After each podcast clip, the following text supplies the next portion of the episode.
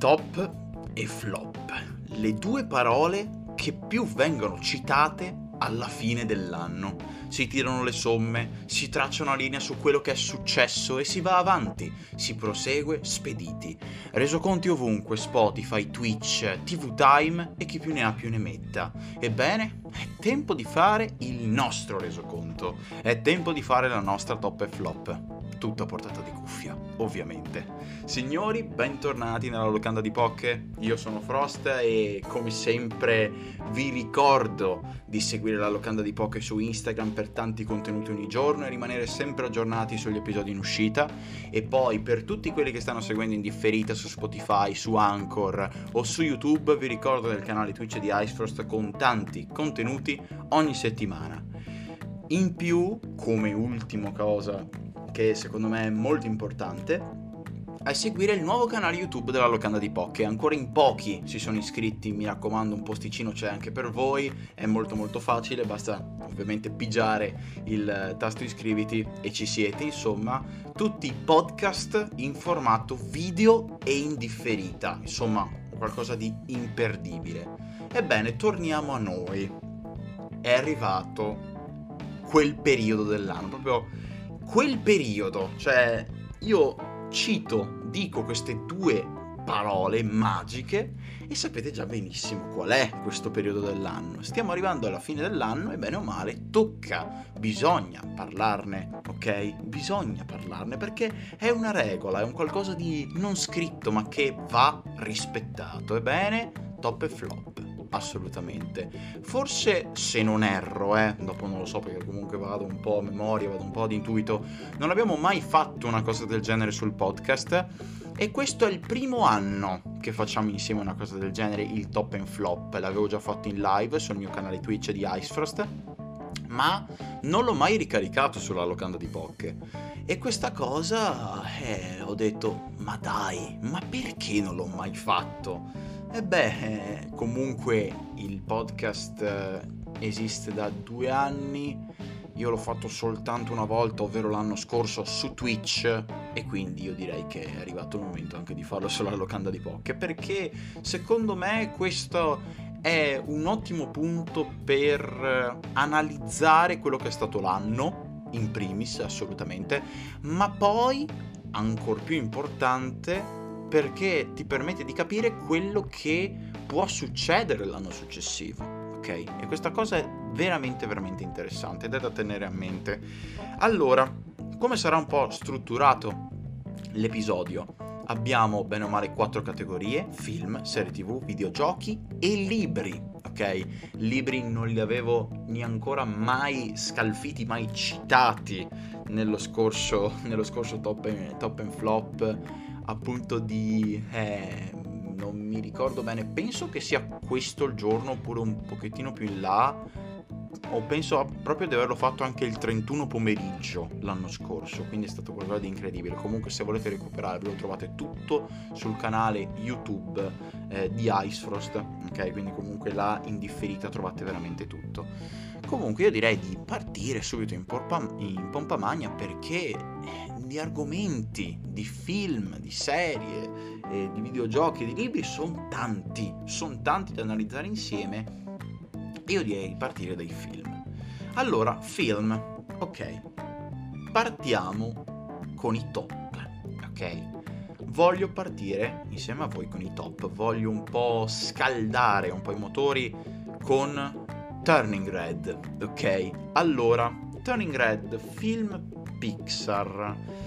Eh, ragazzi, allora, a me è piaciuto tanto, infatti tra l'altro l'ho messo in top. Turning Red è questo simpaticissimo film che secondo me ha tantissimi messaggi nascosti ed è un vero, un vero e proprio gioiellino, se devo essere sincero, perché questi film, quando Disney e Pixar collaborano insieme per eh, il fine di aumentare la capacità di comunicazione dei film, secondo me sono geniali. Inside Out, eh, Soul, oh, eh, sono veramente, veramente dei film che ti colpiscono in una maniera abbastanza, abbastanza magica, ok?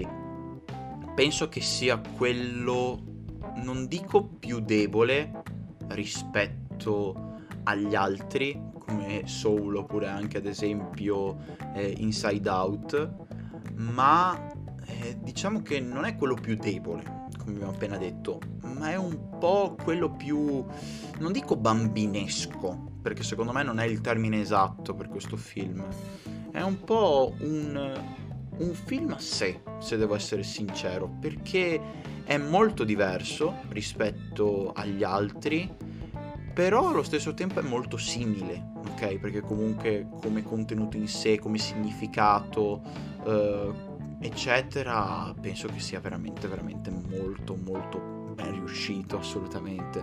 E quindi comunque di questa volpe rossa, di questa bene o male leggenda tramandata generazione in generazione, questo cambio no, fra adolescenza e l'età adulta, è veramente un film che mi ha stracolpito. In più, se devo essere onesto, lo ha reso ancora più bello Ludwig Goranson con le sue colonne sonore che sono venute fuori veramente veramente benissimo, super orecchiabili e mi è piaciuto veramente veramente tanto. Passiamo poi al secondo top che è The House. Allora, è stato magico, veramente, perché all'epoca non avevo neanche ancora Netflix e usavo una fattispecie di sottopasso, ok? Mettiamola così, per guardare appunto le serie e i film targati, targati Netflix. E questo The House non compariva, non compariva e io dicevo, beh, non lo so. Tant'è che l'ho visto in parte in classe a scuola, quindi per farvi capire un po' quante cose facevo io a scuola, perché comunque anche il rapporto con la classe, eccetera, con i professori, insomma, quell'anno non abbiamo fatto un cazzo, onestamente, modestamente, e, ehm, e quindi niente, metà film l'ho visto a scuola e l'altra metà sono riuscito a concluderla a casa. The House penso che sia uno dei degli esperimenti più belli di Netflix di quest'anno, assolutamente insieme ad un altro che è in lista, ovviamente, perché deve esserci, deve essere in lista. E questi piccoli corti, questi tre corti, eh, tutti molto macrabi, quasi grotteschi a volte, mi sono piaciuti veramente, veramente tanto. Veramente, veramente tanto. Eh, quello dei ratti, eh, oppure ad esempio anche quello della famiglia. Cioè, ragazzi, il, il corto della famiglia, della famigliola, con i genitori che impazziscono, con i figli che sono lì straziati eh, nel vedere appunto i propri genitori quasi comunque cadere totalmente, non dico nella depressione, ma quasi, ok? Per un contatto diretto con la casa mi è piaciuto veramente, veramente tanto. Tanto, tanto, tanto.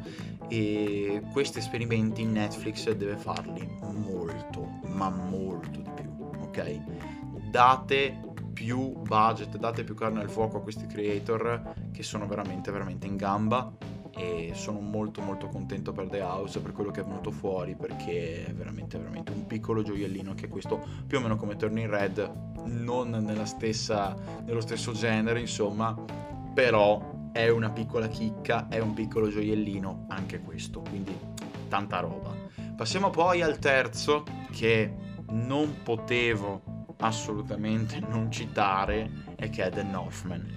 Allora, The Northman eh, l'ho atteso tantissimo, ragazzi. Tant- voi non avete neanche un'idea su quanto l'ho atteso. Perché comunque è il grande ritorno di Robert Eggers. Perché comunque dopo aver visto The Lighthouse e dopo aver visto The Witch ero assolutamente in hype super, iper, mega cazzuto e, e, poi soprattutto anche perché volevo vedere qualcosa di nuovo da parte di Robert Eggers. Ebbene, sono stato soddisfatto. Sì, assolutamente. Il film è in top, non c'è nulla da dire. Penso che comunque sia un ottimo film. Penso che sia un'ottima pellicola. Però, almeno per me, è forse quella più debole di, di Eggers perché comunque diciamo che allora la potenza visiva eh, e proprio del, della stranezza, della bizzarria che c'è all'interno di The Witch, all'interno di The Lighthouse, li rendono due film unici e iconici. Poco da dire, sono già cult praticamente, siamo lì insomma. Mentre The Northman tenta un po' di uscire, ok? C'ha un piede dalla parte un po' più sul commerciale, ok? Almeno per quello che ho visto io in una piccola parte di film, in una gran parte di film, eccetera. Ma poi anche, almeno secondo me, è il una parte anche dall'altra parte, anche dalla parte di Eggers, ok? C'ha due metà questo film, ok? Una che tenta disperatamente o quasi di essere commerciale, cosa che in realtà la si vede soltanto in parte, e poi dall'altra si vede comunque il tocco di Eggers. Eh, diciamo che comunque il film ragazzi è veramente veramente molto molto figo, a me è piaciuto molto, ma non lo rivedrei volentieri, ok? Eh, quindi paradossalmente io vedrei molto più volentieri, mi rivedrei molto più, mi, molto più volentieri The Lighthouse, ok?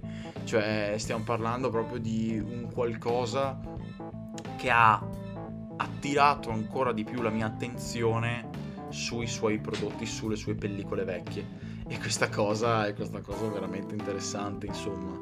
Poi comunque Alexander Skarsgård poi abbiamo comunque Anya Taylor-Joy eccetera. Sono stati veramente bravissimi sono tutti stati eh, candidi, splendidi veramente. È stato un piacere vederlo al cinema. Ci sono state delle sequenze che io ho detto wow, cioè assolutamente ci sono state delle sequenze ragazzi da spaccamascella, veramente. Eh, la regia comunque magnifica, la fotografia ancora di più. È un filmone ragazzi, è un filmone però come ripeto eh, io non lo, non lo riguarderei più volentieri una piccola, secondo me, nota negativa che ha questo, che ha questo The Northman è, almeno per me, la lunghezza. È veramente, veramente lunghissimo, dura 2 ore 40, dura tantissimo eh, e il finale è veramente, veramente frettoloso, ok? Molto frettoloso. E questa cosa non mi è piaciuta affatto perché eh, mi ricordo che c'era appunto tutto lo spiegone, tutta la voglia di arrivare fino appunto a questo monte e sconfiggere l'uccisore di suo padre, ma che alla fine il tutto si risolve in 4 secondi, eh, in un combattimento anche abbastanza blando rispetto a quelli visti in precedenza all'interno della pellicola e questa cosa un po' mi ha detto mm, ok va bene, cioè è, è, un po' questo quello che fanno questi film mega lunghi, parleremo anche con Avatar, la via dell'acqua, eh, però comunque è anche un po' per questo, cioè non lo so, eh, mi è un po' dispiaciuto mh, per, questo, per questo motivo, perché questi film abnormi, lunghissimi, a volte si perdono in un bicchiere d'acqua. Ed è, ed è incredibile, ed è incredibile, questa cosa mi, mi mi dispiace, sinceramente. Però, in fin dei conti, l'hanno un po' voluto loro, cioè se la sono cercata. Ne parleremo meglio con Avatar. Comunque, The Northman assolutamente super promosso. Colonna sonora, ragazzi, magnifica, veramente magnifica. Io non so come cazzo hanno fatto tirarla fuori. Veramente, tanta, tanta roba. Passiamo poi al prossimo top, ovvero Top Gun Maverick. Ragazzi, è Maverick. Cioè. Allora, penso che sia, eh, almeno per ora, almeno per il momento, almeno per questi ultimi due giorni del 2022, è il film che mi ha divertito di più in sala, assolutamente, del 2022. Assolutamente uno dei film più belli che, che ci siano, almeno per ora, nel panorama action, ok? Perché è veramente, veramente bello, veramente interessante. È un Top Gun che eh, ha un qualcosa, ha un animo, ha una parte di sé che è viva, ok? E questa cosa mi è piaciuta veramente, veramente un sacco.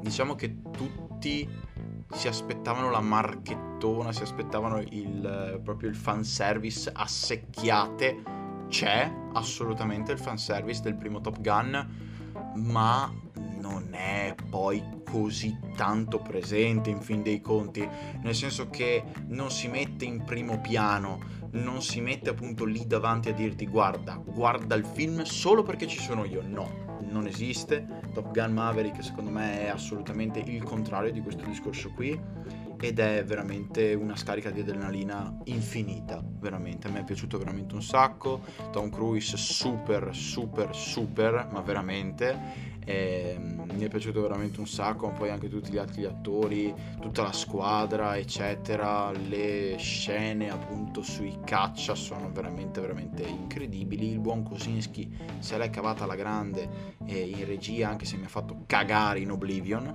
bravissimo, quindi comunque molto molto bene. E, e poi ragazzi, cioè, colonne, la colonna sonora ancora una volta, Hans Zimmer è stato qual- fenomenale, è stato fenomenale, una, una, colonna sonora che proprio prende il film a braccetto e te lo accompagna per tutta la durata, per tutte le cose che fanno, per tutti gli inseguimenti aerei, eccetera. E poi finalmente all'interno di un cazzo di Top Gun c'è un nemico, c'è un qualcosa per dire cazzo, vale la pena combattere.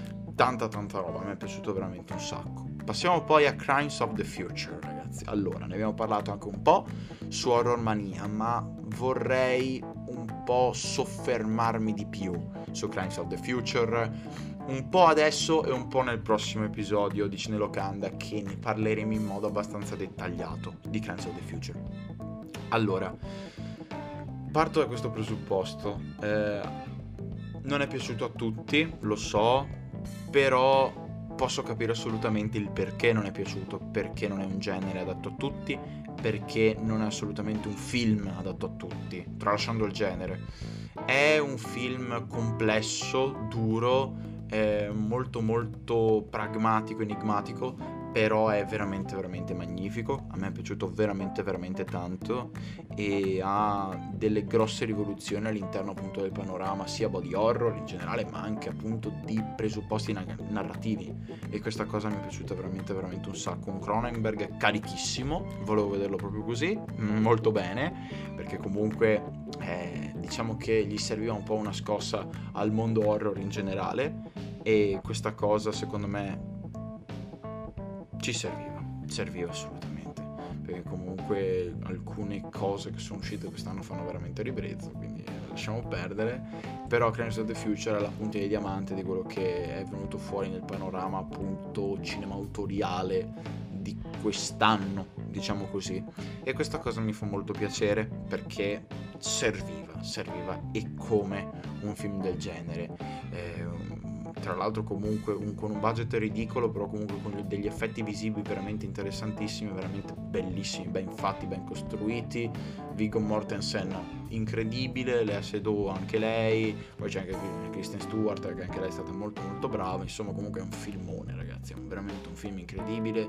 E mi è piaciuto veramente tanto e lo rivedrò anche in italiano perché l'ho visto soltanto in inglese, però in inglese è ancora più figo, quindi cioè, già, già lo so, insomma, quindi mi sono già mi sono già tenuto in serbo queste, questa cosa qua, insomma. Poi passiamo a Pinocchio. Allora, Pinocchio di Guglielmo del Toro l'ho visto poco fa, tra l'altro è uscito il 18 gennaio se non sbaglio, eh, sempre se non sbaglio, come lo so però è uscito recentemente insomma. Ecco Pinocchio è già entrato nella top del, del, dell'anno perché è un Pinocchio veramente veramente bellissimo. Ci insegna ancora una volta che una fiaba così semplice così anche boh papabile a tutti è ancora così così significativa, così modellabile. E questa cosa mi fa veramente veramente riflettere perché se sono riusciti a farlo con Pinocchio, allora possono fare con, con, qualsiasi cosa. Lo possono fare con qualsiasi cosa, veramente. E questa cosa mi fa molto piacere. Il design è veramente, veramente magnifico, ragazzi, ma di tutti i personaggi, di Pinocchio, di Geppetto. Poi comunque ci sono anche tanti altri personaggi che negli altri film di Pinocchio non si erano praticamente mai visti.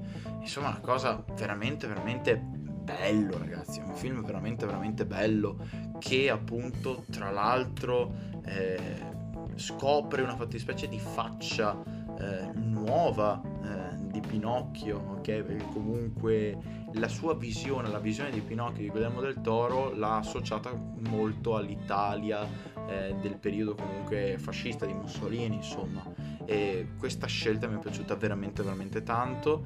È stata veramente, veramente bellissimo vederlo. E un po' tutto all'interno del mondo è magnifico ragazzi, c'è anche il design della balena. Il design della balena me ha fatto morire da ridere per un secondo, però ho detto cazzo che figo, cioè serviva una cosa del genere. Ecco, si notava tantissimo la mano di Guglielmo del Toro e questa cosa mi fa molto piacere perché a volte quando intervengono appunto questi bene o male artisti, ok?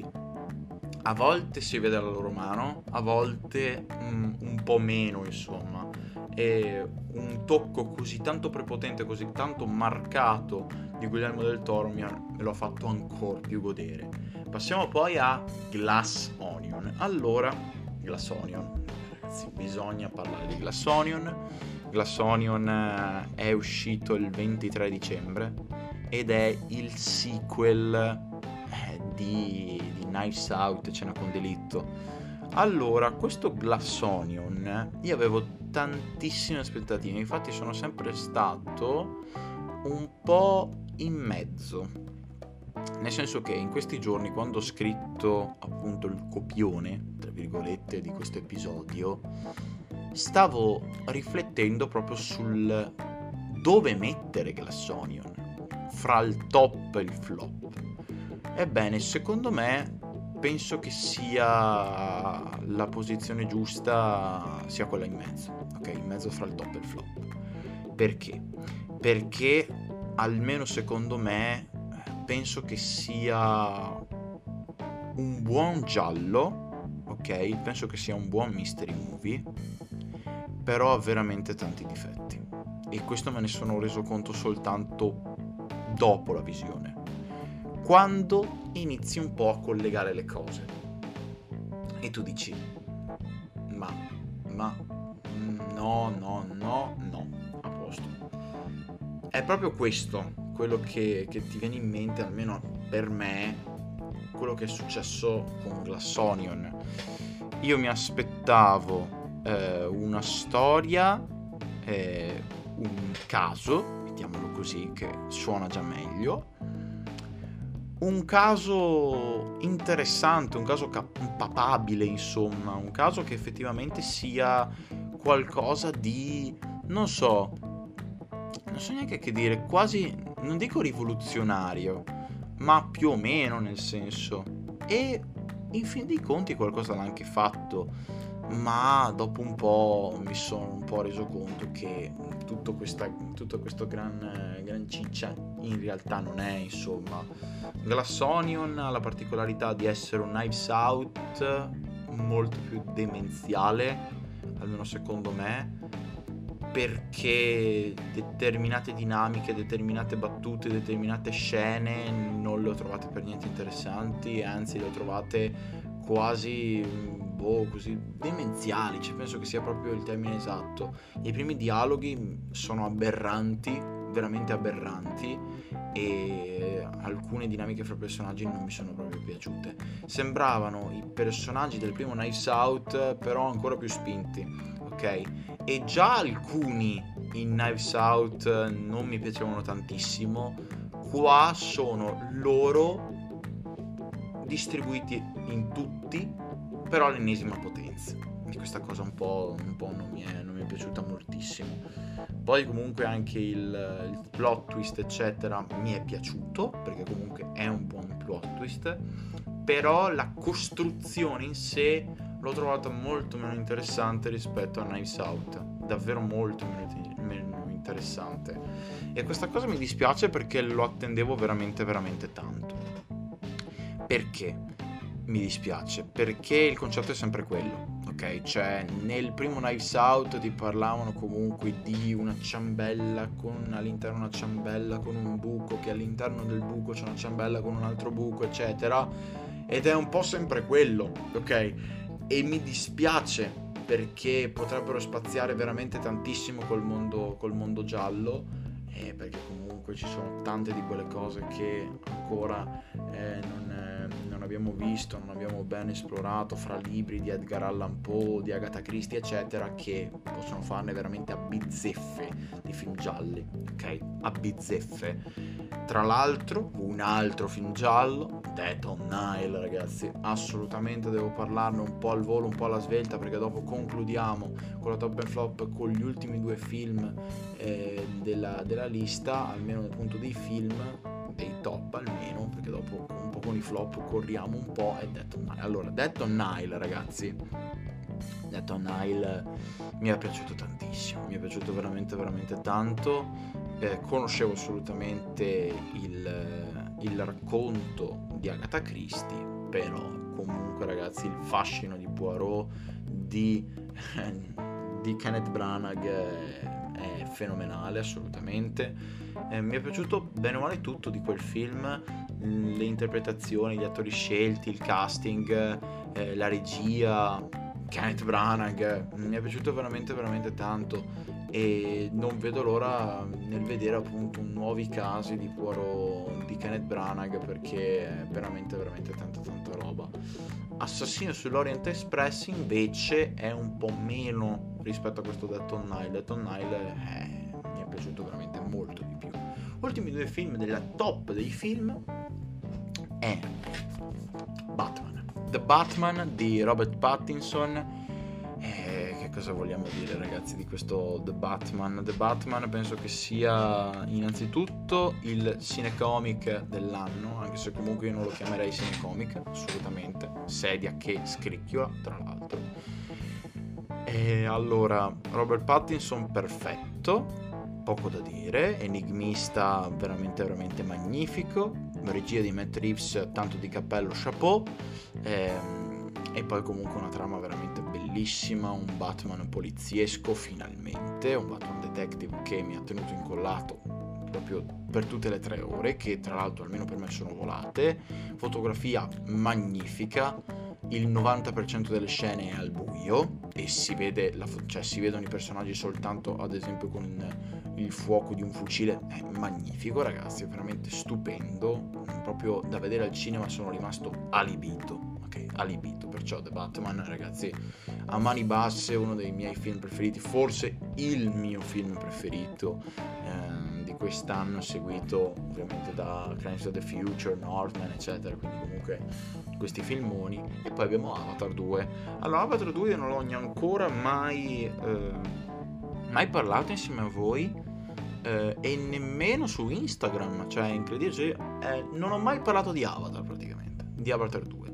Allora, Avatar 2 a me è piaciuto, è piaciuto veramente tanto e l'ho trovato un film carino, secondo me è il termine esatto perché comunque è un film di intrattenimento puro, con una CGI di livello magnifico, spaccamascella, proprio per dirla lunga, e mm, veramente, veramente tanta roba ragazzi, tanta tanta roba, si vede proprio la passione di un regista che ha veramente quasi dato tutto per questo franchise, perché ormai dobbiamo parlare franchise, che usciranno altri tre film, praticamente tre capitoli, e mi è piaciuto veramente, veramente tanto, mi è piaciuto. Eh, diciamo che in alcune parti un po' così e torniamo un po' al discorso di prima a quello di The Northman, cioè qua è un po' un The Northman all'ennesima potenza perché perché il problema di Avatar 2 sono le 3 ore e un quarto di tempo ok a disposizione.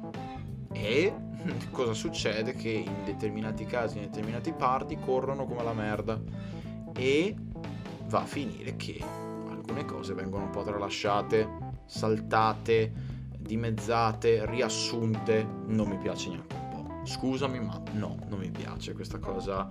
Questa cosa veramente mi è dispiaciuta un sacco quando l'ho vista perché ho detto ma no, ma non è possibile, ma perché devono farlo? E succede dalle 3 alle 4 volte all'interno del film. Quindi è una cosa che un po' mi dispiace, però in me capita, c'è, è presente. Corriamo, rasciamo con i flop perché comunque sono tutti film di merda, almeno per me Allora, Scream, Scream ragazzi hanno già annunciato anche il sequel, io non so il perché, Legacy Reboot che mi ha fatto veramente vomitare, parleremo di Legacy Reboot in, uno, in un episodio di Cinelocanda futuro del prossimo anno e sono molto molto curioso di sapere un po' la vostra. Acque profonde, film con Anna De Armas e Ben Affleck, una palla clamorosa, eh, pensavo qualcosa di più leggero, di più interessante, tipo la Gun Girl di David Fincher, invece col cazzo era una merda.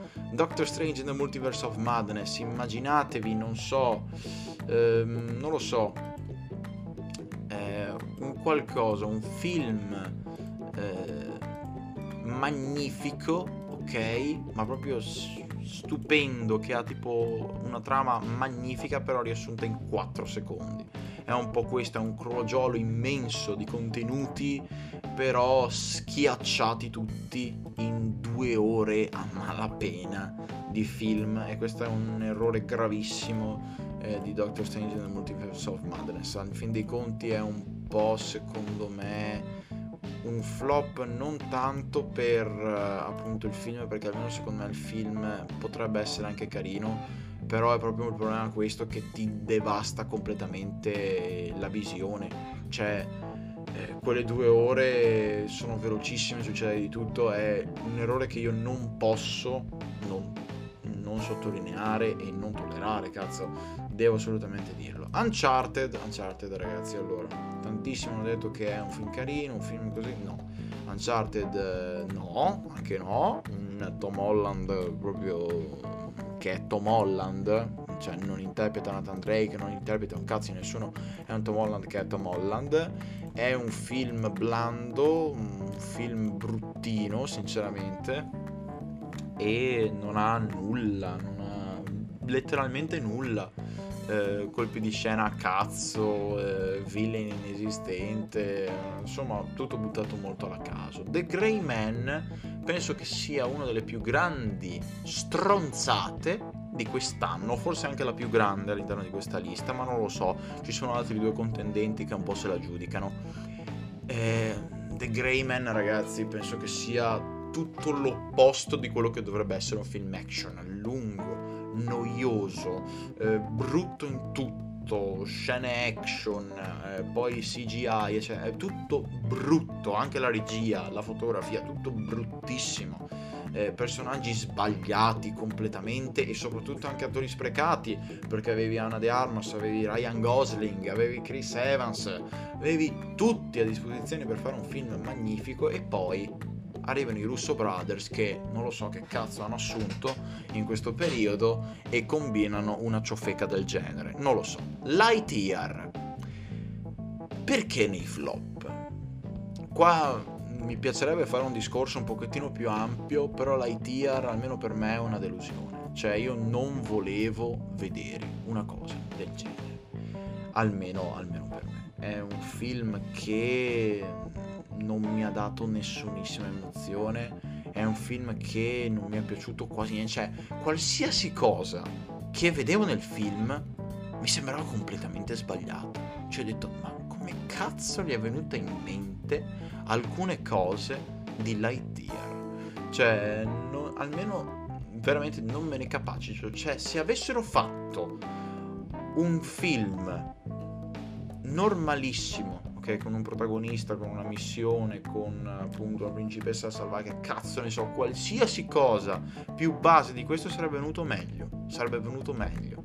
Invece hanno venuto complicarsi la vita per fare un qualcosa che al fin dei conti non è andato neanche troppo bene, sia proprio come marketing ma anche cose eccetera. Quindi Halloween Ends. Il primo Halloween mi era piaciuto moltissimo, mi era piaciuto molto, era un Halloween brutale, un Halloween cattivissimo. Halloween Kills non mi è piaciuto neanche un po'. Questo Ends è un po' in mezzo, ok, fra i due Halloween, ma questo non significa che sia un top. Anzi, Halloween Ends penso che sia una brutta conclusione non solo della trilogia, ok, ma proprio della saga in sé, cioè è di tutta la saga, non usciranno più Halloween, forse, secondo me ne usciranno tanti altri, state a vedere, perché comunque Michael Myers non muore mai, in poche parole, e quindi, e quindi è questo. Mi è sembrata una brutta conclusione, almeno, allora, facciamo proprio un pochettino più nel, nel ristretto, mi è sembrata una brutta conclusione della trilogia. Figuriamoci figuriamoci nel, nel franchise, in tutto il franchise, ragazzi. Dai, Black Adam. allora, il flop, ma non solo come film in sé, ma anche proprio come... Eh, come proprio merchandise, eccetera, perché Black Adam è stata una delusione sotto tutti i fronti. Ok? Eh, è stato veramente, veramente... Allora, io l'ho visto al cinema ed è stato qualcosa di abbastanza, non dico ridicolo, ma quasi, ma quasi, perché comunque siamo molto vicini. Eh, penso che non ci sia nulla da dire su Black Adam, insomma. Eh, l'unico personaggio che si salva è Doc- Dr. Fate, almeno per me. Eh, è un film che secondo me è completamente sbagliato. Un film che vuole intrattenere, ma non lo so, soltanto a volte ci riesce, almeno, per, almeno secondo me, però diciamo che comunque i su- le sue botti, i suoi cazzotti riesce anche a buttarli, qualche sorriso lo strappa, insomma comunque è un film del cazzo, un film di merda, però almeno mi, intra- mi ha intrattenuto, ecco, diciamola così.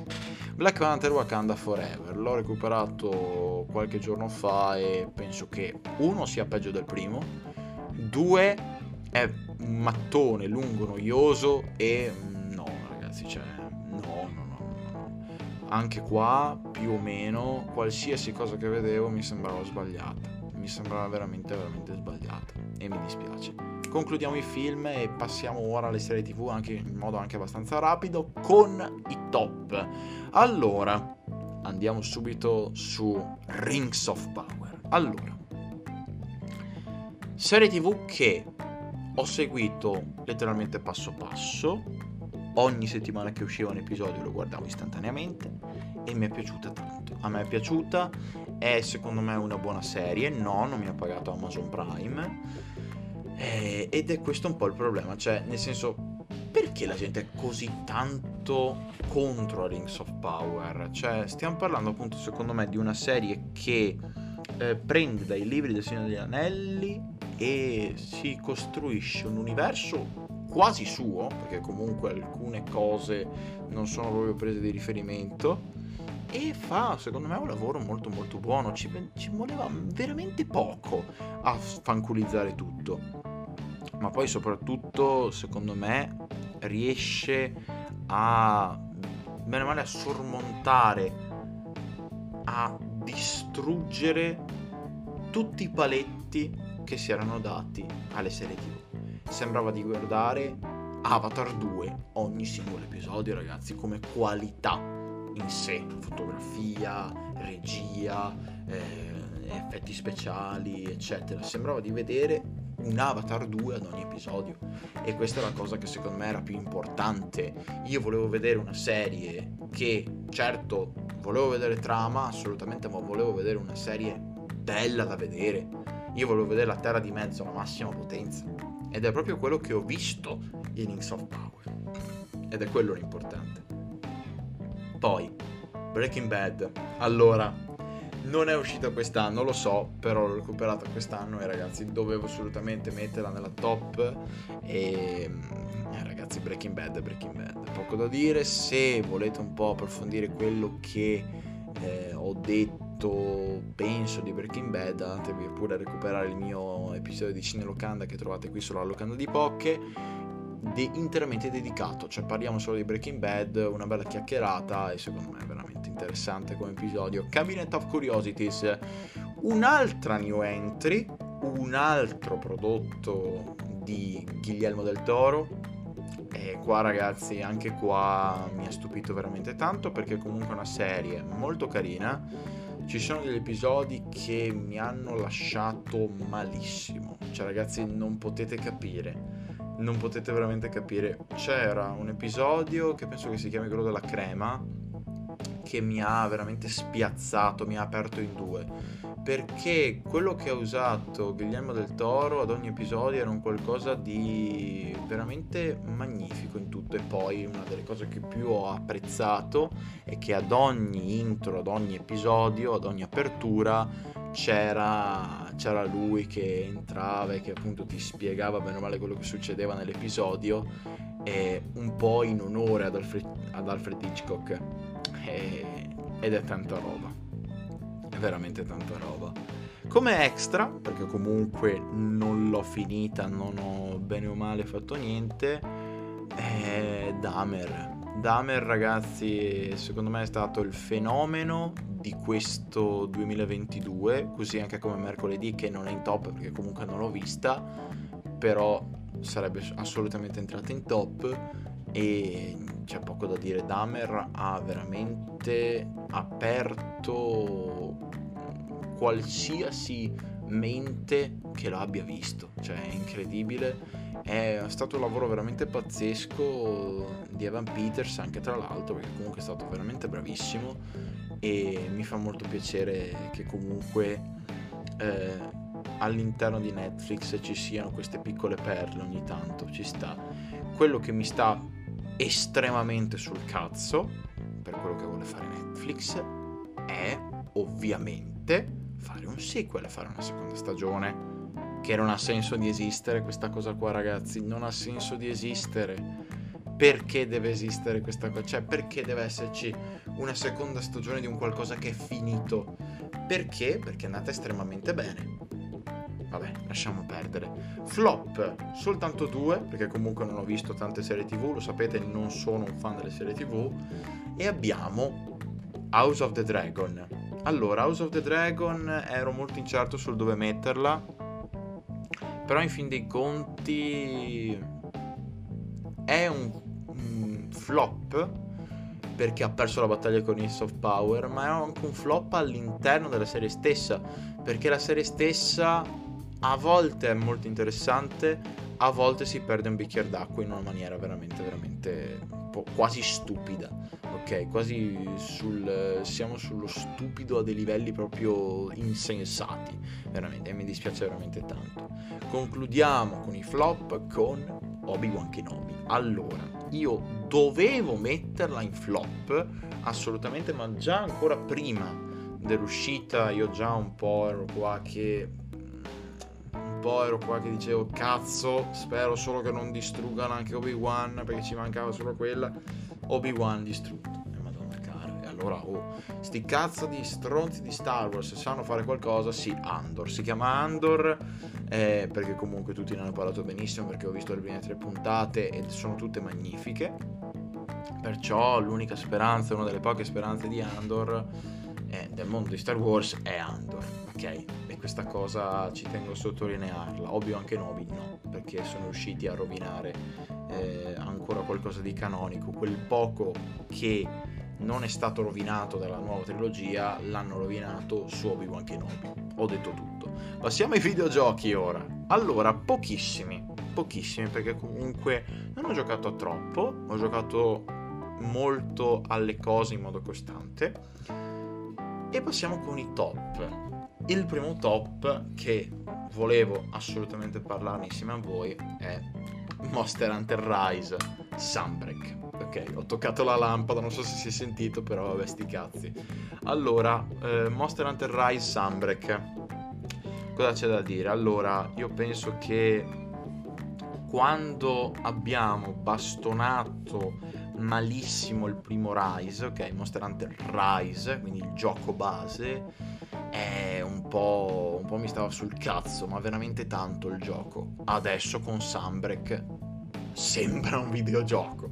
Cioè, eh, Rise sembrava la beta, adesso Sunbreak sembra ed è un videogioco e questa è una cosa molto molto importante perché eh, stiamo parlando appunto di una delle espansioni secondo me innanzitutto più belle che ci siano che siano uscite in quest'ultimo periodo e che soprattutto riesce un po' a un po' a sistemare quelle piccole quei piccoli buchi, quelle piccole pezze che ha messo Rise e questa cosa mi fa molto molto piacere. Poi il top anche se mi sta profondamente sul cazzo, anche se effettivamente non stiamo avan- andando avanti tantissimo, e questa è un po' colpa mia, Elden Ring. Cioè, allora ragazzi, io dovevo assolutamente metterlo in top perché in fin dei conti è un gioco che mi ha catturato veramente tanto, mi cattura molto di più l'occhio piuttosto che il gioco in sé ok? E questa è una cosa che ci tengo anche un po' a sottolineare perché è anche giusto farlo, ok? È anche giusto farlo. Eh, diciamo che comunque Elden Ring è tanta tanta roba, ok? Ha degli enormi difetti, però mi sono tremendamente innamorato della lore, ok? Perché comunque anche grazie al lavoro, allo splendido lavoro di George Martin, eccetera, diciamo che ci sta alla grande e poi, e poi anche comunque un mondo che è molto molto figo anche se non è poi così tanto valio come tutti dicono ok tralasciando questo parliamo ora della flop dell'anno mi rimpiange un po' il cuore averlo messo in flop però penso che sia giusto metterlo in flop sto parlando di Hearthstone io Hearthstone l'ho messo in flop, il grande twist di questo episodio è appena arrivato. Ma come Hearthstone? Ma, ma perché lo porti due volte a settimana in live? Perché... È stato secondo me un anno bruttarello questo per Hearthstone, perché comunque tantissimi giocatori se ne sono andati, perché comunque tantissimi streamer italiani non se ne sono andati, hanno abbandonato il gioco e questa è una cosa un po' che ha messo un po' ai ripari Blizzard. È stato un anno difficile per Hearthstone, un anno molto difficile. Le tre espansioni che sono uscite sono tutte e tre un po' così così. Un po' così così, non lo so ancora questa avanzata era dei Lich, ma anche questa ragazzi non sembra, non sembra tutto questo granché, almeno secondo me, almeno per ora e si spera ovviamente in un anno molto più roseo su questo aspetto, sia su espansioni ma anche su aggiornamenti in generale, su battaglia, su mercenari che ancora non, voglio, non vogliono capirlo, che devono assolutamente puntare tanto, tanto, tanto, tanto su mercenari. È molto importante puntare tanto su mercenari perché è la modalità che ti può parare il culo in qualsiasi momento, ok? Anche battaglia ad esempio però battaglia è già un po' diverso come situazione. Ok? È molto diversa come situazione battaglia. Insomma, è un po' una flop di delusione. Perché io mi aspettavo un Hearthstone che puntasse molto appunto sulla rivoluzione di gioco, sul cambio anche di design, sul cambio di look. Ok? Secondo me ci stanno già lavorando. Però io volevo vedere questo Invece si sono soffermati moltissimo sullo shop, sui cosmetici, sulle cose da comprare, eccetera. No, ragazzi, no, anche no. Poi, come ho, ho appena detto, ma che ricito, è che devono assolutamente modificare i coin dei mercenari. Perché io non posso, con il gold che farmo su Hearthstone Classic comprarmi le buste dei mercenari. Assolutamente. È un discorso sbagliato e che almeno, almeno per battaglia lo hanno capito. Vediamo se su mercenari riescono a capirlo. Però comunque penso che siano tre team diversi. Non lo so. Comunque è un po' un flop di delusione. Ok, un po' una flop di delusione. Passiamo ora ai libri. Perché quest'anno è stato un ottimo anno per quanto riguarda i libri. Ne ho letti veramente tanti. Però io direi che voglio racchiudere tutto quello che ho letto in due piccole parti. Berserk, ragazzi, Berserk. Allora, primo manga che leggo, ok? E, e, se devo essere sincero, tanta tanta roba. Sono arrivato al settimo volume, eccolo qua, sono arrivato più o meno neanche a metà di questo settimo volume, mi sta piacendo veramente veramente moltissimo eh, diciamo che comunque le tavole sono magnifiche, alcune sono veramente bellissime, sono interessanti, sono disegnate veramente benissimo, hanno uno stile azzeccatissimo assolutamente, non è né troppo complicato ma neanche troppo semplice, è una giustissima via di mezzo e la storia, la trama per ora è molto molto interessante. Diciamo che comunque stanno lanciando molti personaggi e non vedo l'ora di vedere un po' dove si arriva, dove si andrà a parare. Gatsu, magnifico, un personaggio veramente veramente bello, con una personalità, con una caratterizzazione che mi sta piacendo veramente tanto, ma poi abbiamo anche Griffiths, insomma comunque ci sono tanti personaggi che mi stanno veramente veramente a cuore. Poi, seconda parte, che è proprio, proprio libri libri, è che io volevo un po' racchiudere il tutto su Seneca tra gli zombie perché è stato innanzitutto un libro che mi ha aperto completamente alcuni, alcuni aspetti, alcuni ragionamenti che prima comunque a volte manco, manco tentavo, manco volevo ragionarci su e che secondo me sono veramente veramente interessanti. Ovviamente non solo Seneca tra gli zombie, voglio citare, ma anche comunque Spinoza e Popcorn, che è sempre un altro libro di Rick Dufer, e tanta tanta roba. E diciamo che comunque mi è piaciuto ancora di più questo Seneca tra gli zombie, anche perché comunque io, essendo un grande fan del podcast, eh, vedere appunto alcune cose scritte eh, prese da Daily Cogito e riportate qui dentro mi è piaciuto veramente tanto perché comunque eh, alcuni ragionamenti, alcuni aspetti sono veramente troppo belli da non sentirli soltanto a voce, dovevano essere scritti insomma. La flop invece ricade sui primi casi di Poirot di Agatha Christie. Allora, eh vabbè, allora, diciamo che è un po' una delusione anche questa. Perché? Perché eh, quello che quello che è un po' successo è stato che comunque questi gialli, perché comunque mi piacciono molto i gialli da leggere, e diciamo che comunque nessun caso è particolarmente frizzante, particolarmente interessante. Non c'è nessun caso che mi sia piaciuto veramente, forse anche per lo stile di scrittura di Agatha Christie, forse anche, non lo so, però comunque nessun caso mi ha fatto urlare alla gioia, alla pazza gioia, dire wow, cioè proprio straordinario questo eh, questo ragionamento, questo detective, insomma, non mi è mai, mi è mai venuto spontaneo questo, questo ragionamento, questo, questa spiegazione, insomma, non, non mi è mai venuta, insomma. E mi dispiace perché io volevo vedere, volevo leggere un qualcosa di veramente figo, ok?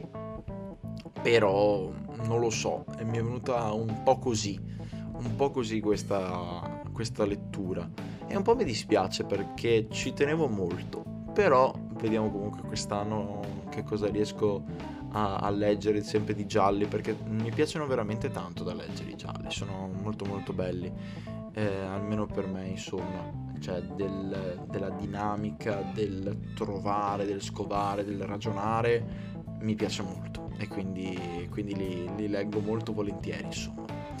Bene, grazie mille. Allora, è stato veramente un episodio pazzesco. È stato un episodio molto molto lungo, molto ricco, buoni ragionamenti, insomma mi è piaciuto molto da registrare.